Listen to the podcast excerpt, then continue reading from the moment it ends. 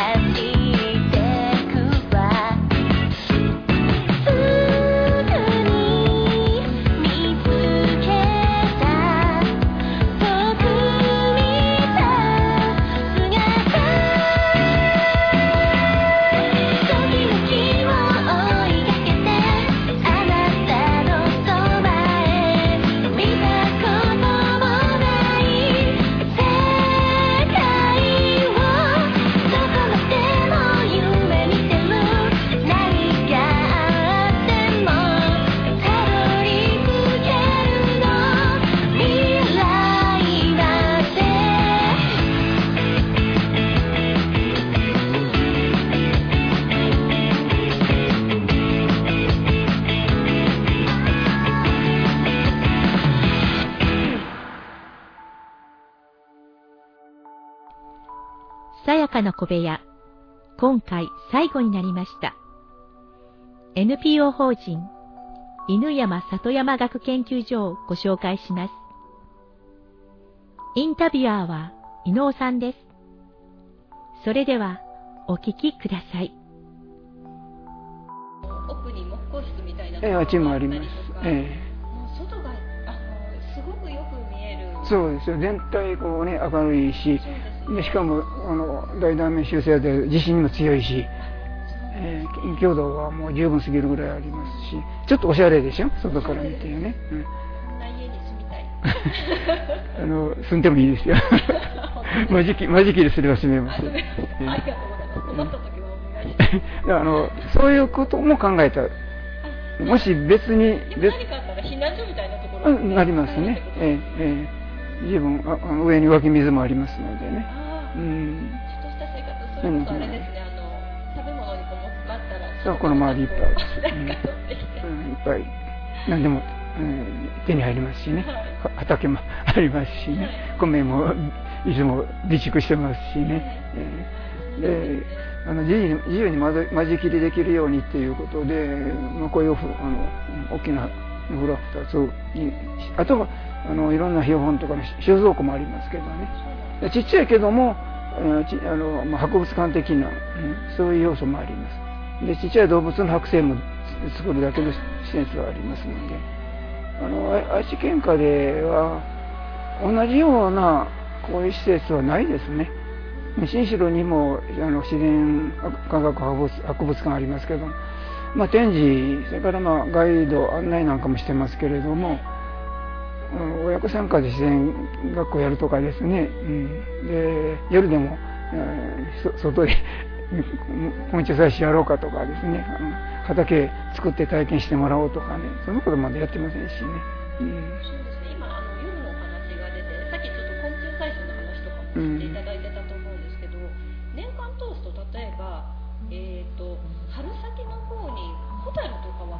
え、ホタル、え、あの、ちょっと離れたとこで、で私たちが管理している、えーまあ、愛知県下で言えば、一番大きいビオトープの公園なんですけどね。ええそこへ行って、ホタル観察会やってます。そうすると年間通して子どもたちがその楽しみたい時体験したい時に体験をするそうですね、まあ、うん年中通して全部、何でもできる。冬はどうですか？冬は、冬で、あの、冬の森はどんな風に生きてるのかっていう、えーまあ、冬は死んでる時じゃなくて、春のために準備してる時だっていうことで、冬じゃないと見れない鳥もいますし、えー動物だってちょろちょろ動くんで、全部冬眠するわけじゃないし、で、木の芽も、まあ、初めのうちは硬いけれども、だんだん膨らんでくるとかですね、えーそんな風に、え冬の、まあ、里山っていうものは、どういうふうに生き物たちが、うん春を迎えようとして準備しているかということを、これも観察するという。で、あるいは木の葉が落ちてるんで、森の中入ってもよく見えますよね。で、そこで森を体験、探検しようとね、体験だけの探検しよう。何を見つけるか、大きな木を見つけようというね、太い木を見つけよう。うんで、どこにあ、どこにあった？で、名前なんかどうでもいいんで、大きかったっていうだけで で。そこへ、ねまあ、一応、あの、こっから先はちょっと崖になってるんで危ないよっていう、ちょっとテープ貼っといて。で、地図渡しといて、ここにこの大きな木がある、夏だと葉っぱが茂って見えにくいですね。で、邪魔になるし、冬だと葉が落ちてるんでいい。だから落ち葉を、うん集めて、この落ち葉の、うんお母さんはどれかなとかね。はいうんで、これかな、これかなっていうね。うんで、あ、こういう木は、えーこの、こういう葉っぱしてるんだ。で、あの、うん、木の肌ですね。木の肌の図鑑も作ってて、これこう、この木はこ、この葉っぱこれだよ。うん、で、下に名前書いてあるんで、うん、覚えればいいし、覚えなくてもいいんですけどね。えそういう風ではないと見にくい、そういうところも、うん、里山にはあるんで、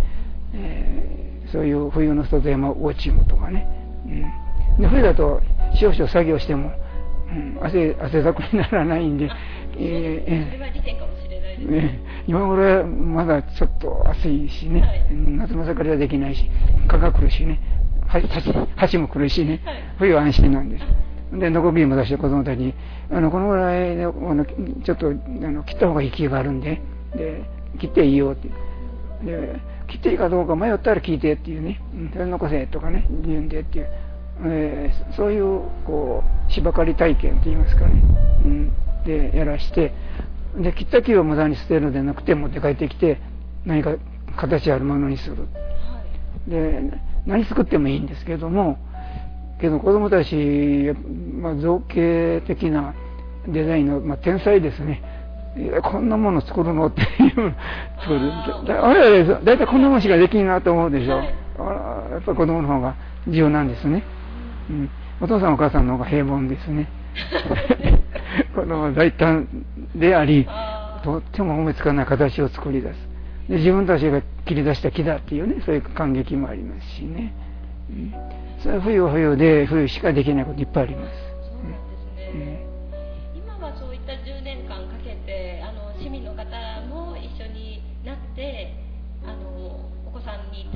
いただくっていう活動を今していただいてるん。ですけど、この先まだもっと発展させてこういったやり方をしたいそうですね。一つのねきっかけが夏休みにあの自由研究コーナーっていうのを5年前からかな始めたんですね、で最初は子供たちに何して何したらいいですかって聞きに来たんで、ダメだと、うん、こういうことしたいって決めてこいって。ね、でだから学校は自由研究やりなさいって言ってはっきり言ったら無責任ですよね。うん、自由研究ですもんね。ね自由にやりなさいって言ったって子供たちに何していいかわからないね。特に最近のお子さんはもう自分で考えるっていうことがまあやらない。難しそうな気がそうそうで学校行って自由研究何したらいいですか聞いたってなんか聞くなってなるでしょで聞きに来る。で最初はそういう子が多かったけどもだんだんあの、うん、こっちからね広報するときになんかやること決めてきなさいと。大き大きな範囲でいいと。ものを作りたいとかこういうこと調べたいとか、えー、そうするとね持ってくるんですね。学校ではそういうふうな誘導してないんですよね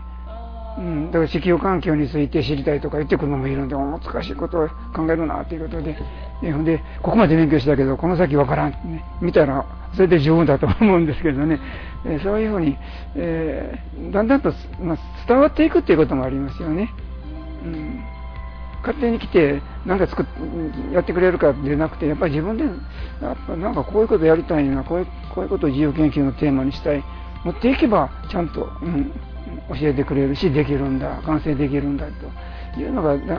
どっかで伝わっていくんでしょうね。最近はそんなんいない。何していいですかなんていうのに、うん、持ってくる。でそこからヒントを得て学校ではできないことを。でできたら、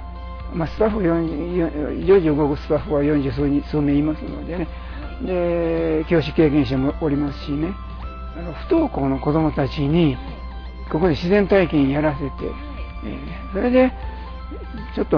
まあ、学校に戻すかどうか別にしてですね、うん。まあ、自分の人生を豊かに過ごせるようなきっかけ、うん、あとは自分で自分の人生切り開くと思うんですよね。そういうことができればなと思います。で一つはそれ夏休みともう一つはあの、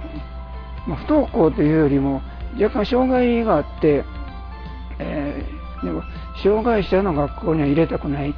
うん、で見たらそんなひどくないんですよ何も、うん。だからいわゆるあの多動性障害といいますか周りに合わせられない。で連れてきていいですかいうことどうぞということで、うん、来て始まる油も食ってましたけどね、まあ、ほっときゃいいということでね。ででそう走り回ってるんで、まあ、こっちで出なければいいと車に跳ねられたらまずいんでこの辺なりだんだん気になってこっち寄ってくるんです。みんな何してるのか。で3年ぐらい経ったらもう完全にその症状はなくなったパニックにならない、で親も不思議だ。夜中パニックを起こさない、はい、でもう周りとちゃんと話するようになった。全然変わったですね、うん、下手したらそういうことなんで障害者の学校に入れられて、うん、でも分けられたかもしれないけれどももう、うん、完全にみんなと同化した。そういうケースが23例あって、えー、やっぱりこれは生の自然体験っていうのは、うん、通常の学校教育ではできないことができるんじゃないか、うん、そう思ったんですね、うん、そうすると不登校の子供だって何かきっかけあるでしょ？いじめがあるとか先生が嫌いとかね、うん、そうするとここへ来ればまあ普通の、ね、じいちゃんばあちゃんも含めてね おじさんおばさんだし相手は、ね、草であり昆虫であり、ね、鳥であり魚でありえー、するわけですからね。ねだから自由に遊べる、ね、でそんな彼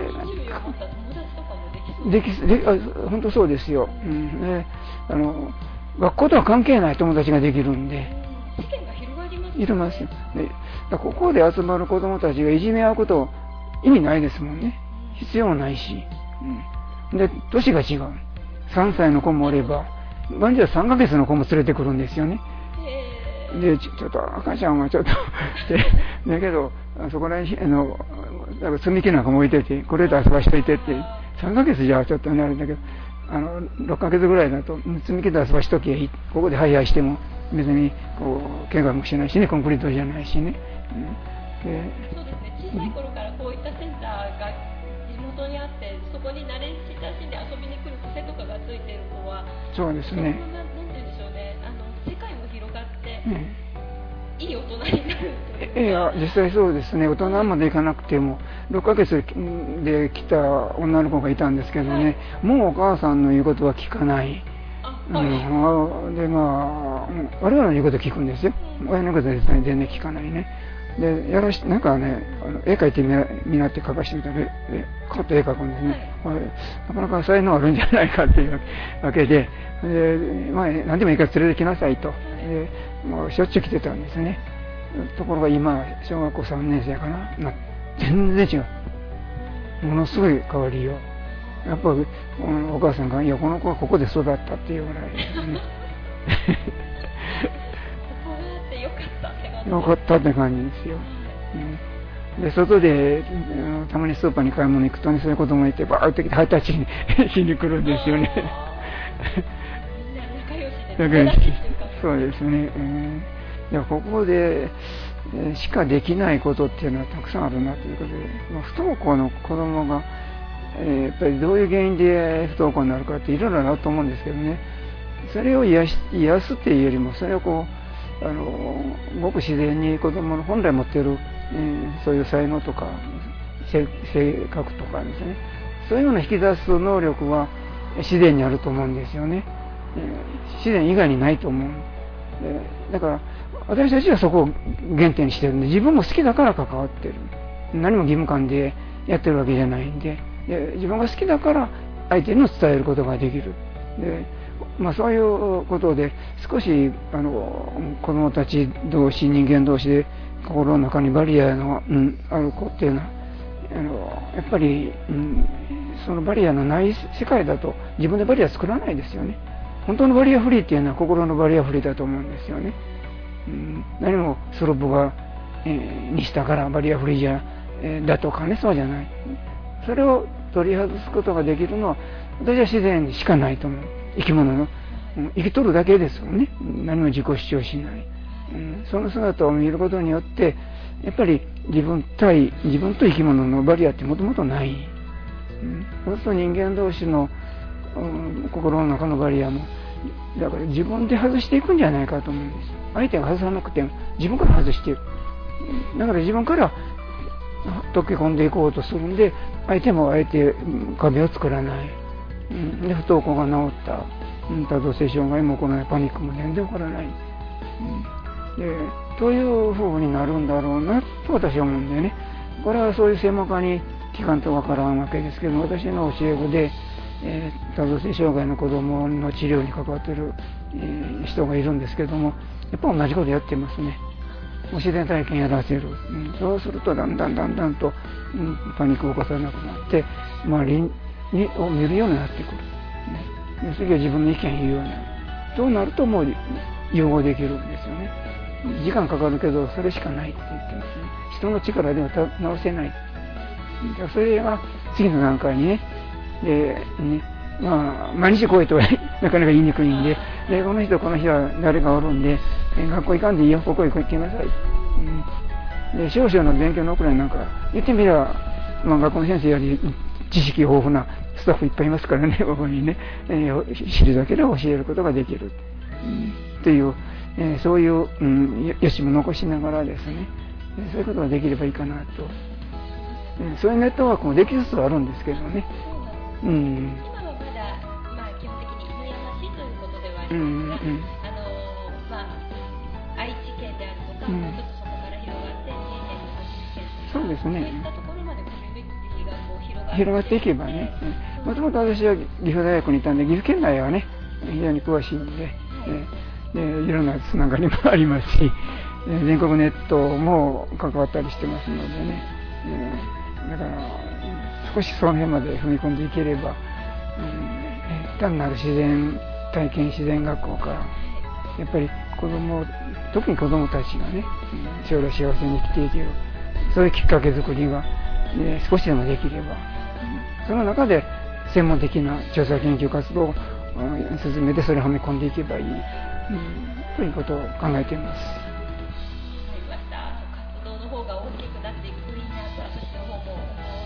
そうですね、えーえ